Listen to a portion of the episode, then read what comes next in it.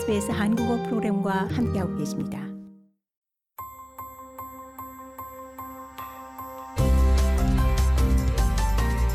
SBS 라디오의 정착 가이드, 호주에서의 삶에 관한 정보, 이슈, 그리고 이야기.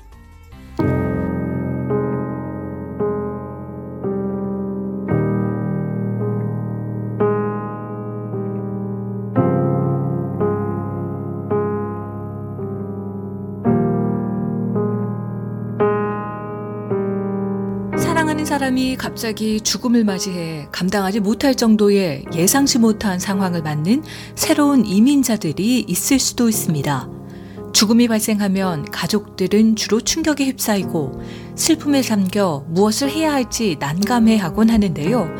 특히 이런 상황이 처음이신 많은 분들은 더 막막해지곤 합니다.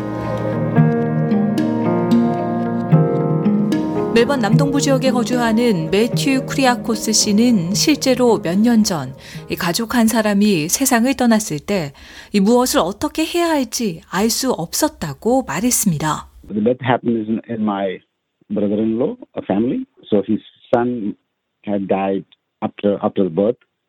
쿠리아코스 씨는 처남의 가정에서 죽음이 발생했는데 조카가 태어난 지 3일 만에 심장 문제로 사망했다라며 앞으로 무엇을 해야 할지 막막했다라고 밝혔습니다.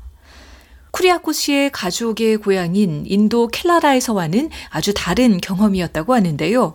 이런 상황에서 가장 먼저 해야 할 것은 장의사에게 연락을 취하는 것이라고 시드니 장례업체 시드니 퓨네랄즈 코의 스콧 던컴 씨는 말합니다.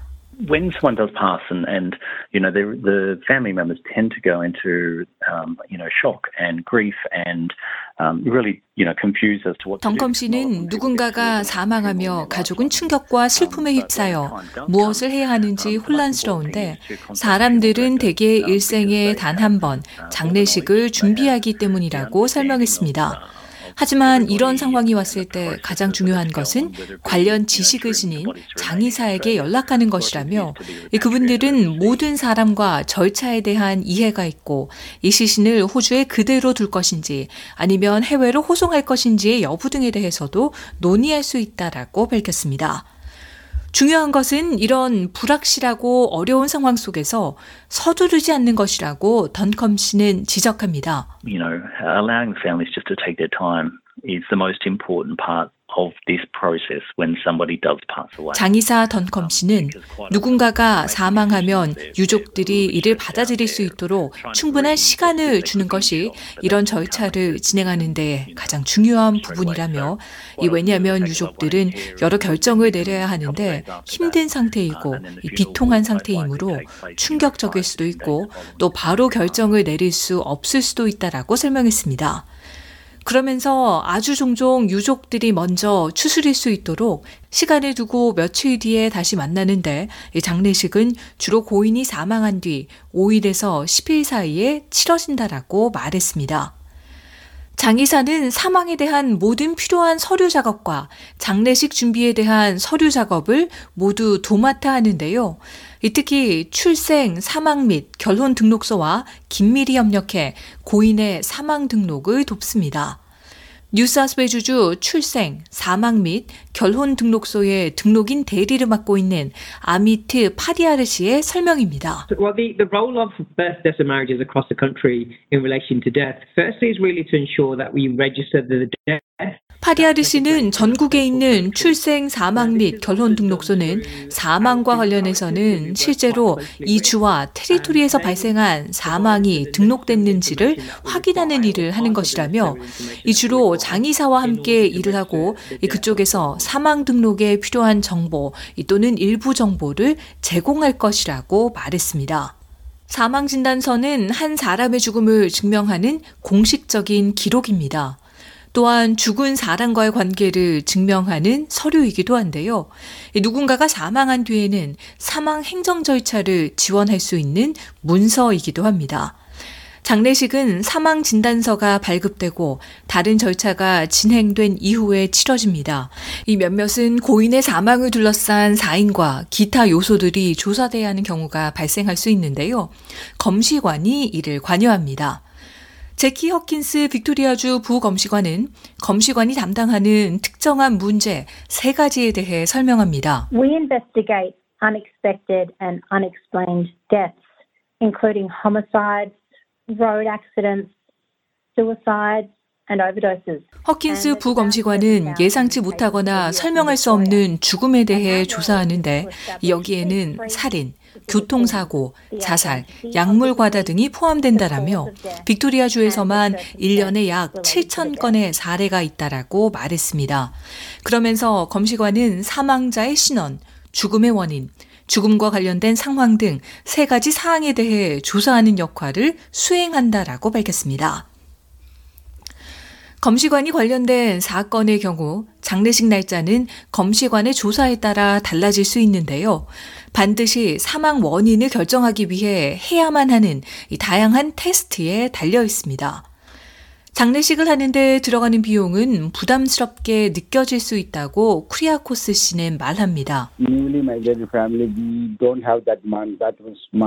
쿠리아코스 씨는 신규 이민 가정의 경우 장례식에 쓸만한 많은 돈을 갖고 있지 않다라며 그래서 몇몇 장례 업체를 조사해야만 했다라면서 비록 뭘 해야 할지는 몰랐지만 업체에서는 절차에 대해서 자문해줬고 언제 장례식이 진행되고 어떤 서비스가 제공되는지 물어봤는데 몇몇 업체에 연락했다라고 밝혔습니다.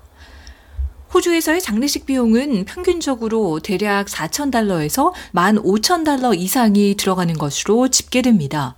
만약 가족이 장례식을 치를 비용이 없고 고인도 남긴 자산이 없다면 정부가 가장 기본적인 장례식 비용을 지원하며 가족들도 참석할 수 있습니다. 장애업체는 고인의 가족들과 긴밀히 연락해 장례식에 대한 요구사항들을 이해시킵니다. 장애업체는 또한 가족들이 장례식을 하기에 적절하고 부담스럽지 않은 장소도 물색합니다. 장의사 덩컴 씨는 장례 의식의 종류에 대해서 설명합니다. There's burial, there's cremation, all different types within that as well. And it's up to the family, I guess, as to what they wish to. 덩컴 씨는 매장과 화장이 있고 그 안에 모든 다른 유형들이 있는데 가족이 무엇을 선택하고 싶은지 고인이나 또는 그 문화나 관습에 따라 다양한 장르를 선택할 수 있다라고 말했습니다. 여러 다른 장의사와 이야기를 나누고 가족들이 바라는 문화적, 종교적인 요구 사항을 제공하는 장례 업체를 찾는 것이 중요하다고 던컨 씨는 지적합니다. To be able to assist those cultures into doing what they're used to doing um, in their home country is just a beautiful part of what we do and, and how we do it as well. 덩컴 씨는 고국에서 했던 방식대로 할 수 있도록 문화적인 지원을 할 수 있다는 것은 우리의 일이자 우리 일의 아름다운 부분이라며 모든 장의 업체가 그렇게 하지는 않겠지만 몇몇은 문화적으로 특화되어 있을 수도 있고 또 어떤 업체는 기술을 갖추지 못했거나 문화를 수용할 수 있는 능력이 없을 수도 있다라고 밝혔습니다. 예를 들면 이슬람 율법에 따르면 장례 절차는 고인이 사망한 직후 시작돼 고인은 가능한 한 최대한 빨리 매장돼야 합니다. 가족들은 지역 이슬람 기구나 무슬림 장례 서비스를 전문적으로 제공하는 장의 업체에 연락할 수 있습니다. 검시관이 관계된 경우 다문화 서비스를 지원하는 다양한 조치가 시행되고 있는데 여기에는 애도 상담 의뢰서 발급 등이 포함된다고 제키 허킨슨 빅토리아주 부검시관이 설명합니다. Every family is provided with a brochure um, which is called What Happens Now and it explains in plain English 허킨슨 부검시관은 모든 가족에게 지금 무엇이 일어났는가라는 제목의 브로셔가 제공된다라며 검시 절차를 쉬운 영어로 설명하는 내용이며 이 밖에도 다른 자료가 검시관 법원 웹사이트에서 제공된다라고 말했습니다. 그리고 몇몇 자료의 경우 가장 많이 사용되는 15개의 언어로 번역돼 있다라고 덧붙였습니다. 사망한 사람이 보유한 비자에 따라 비자와 관련된 요구사항이 있습니다.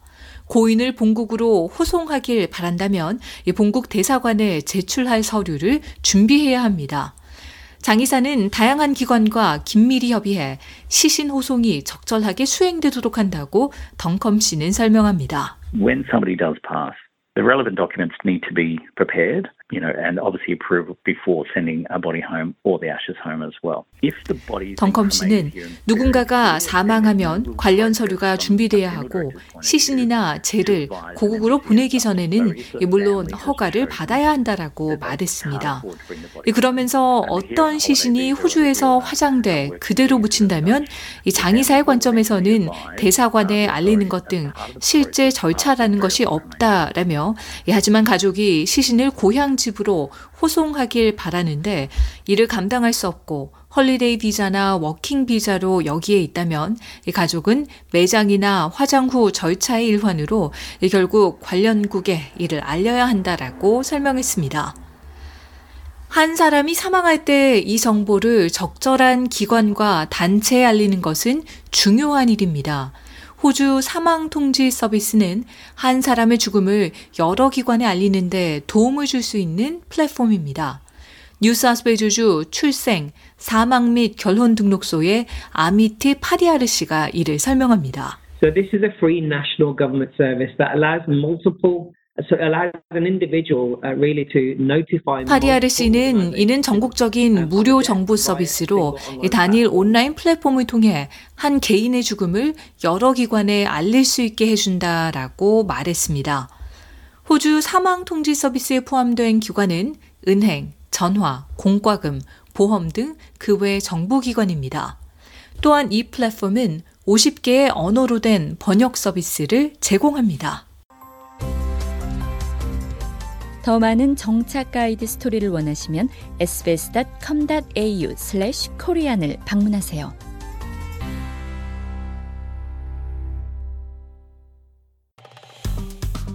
좋아요, 공유, 댓글, SBS 한국어 프로그램의 페이스북을 팔로우해 주세요.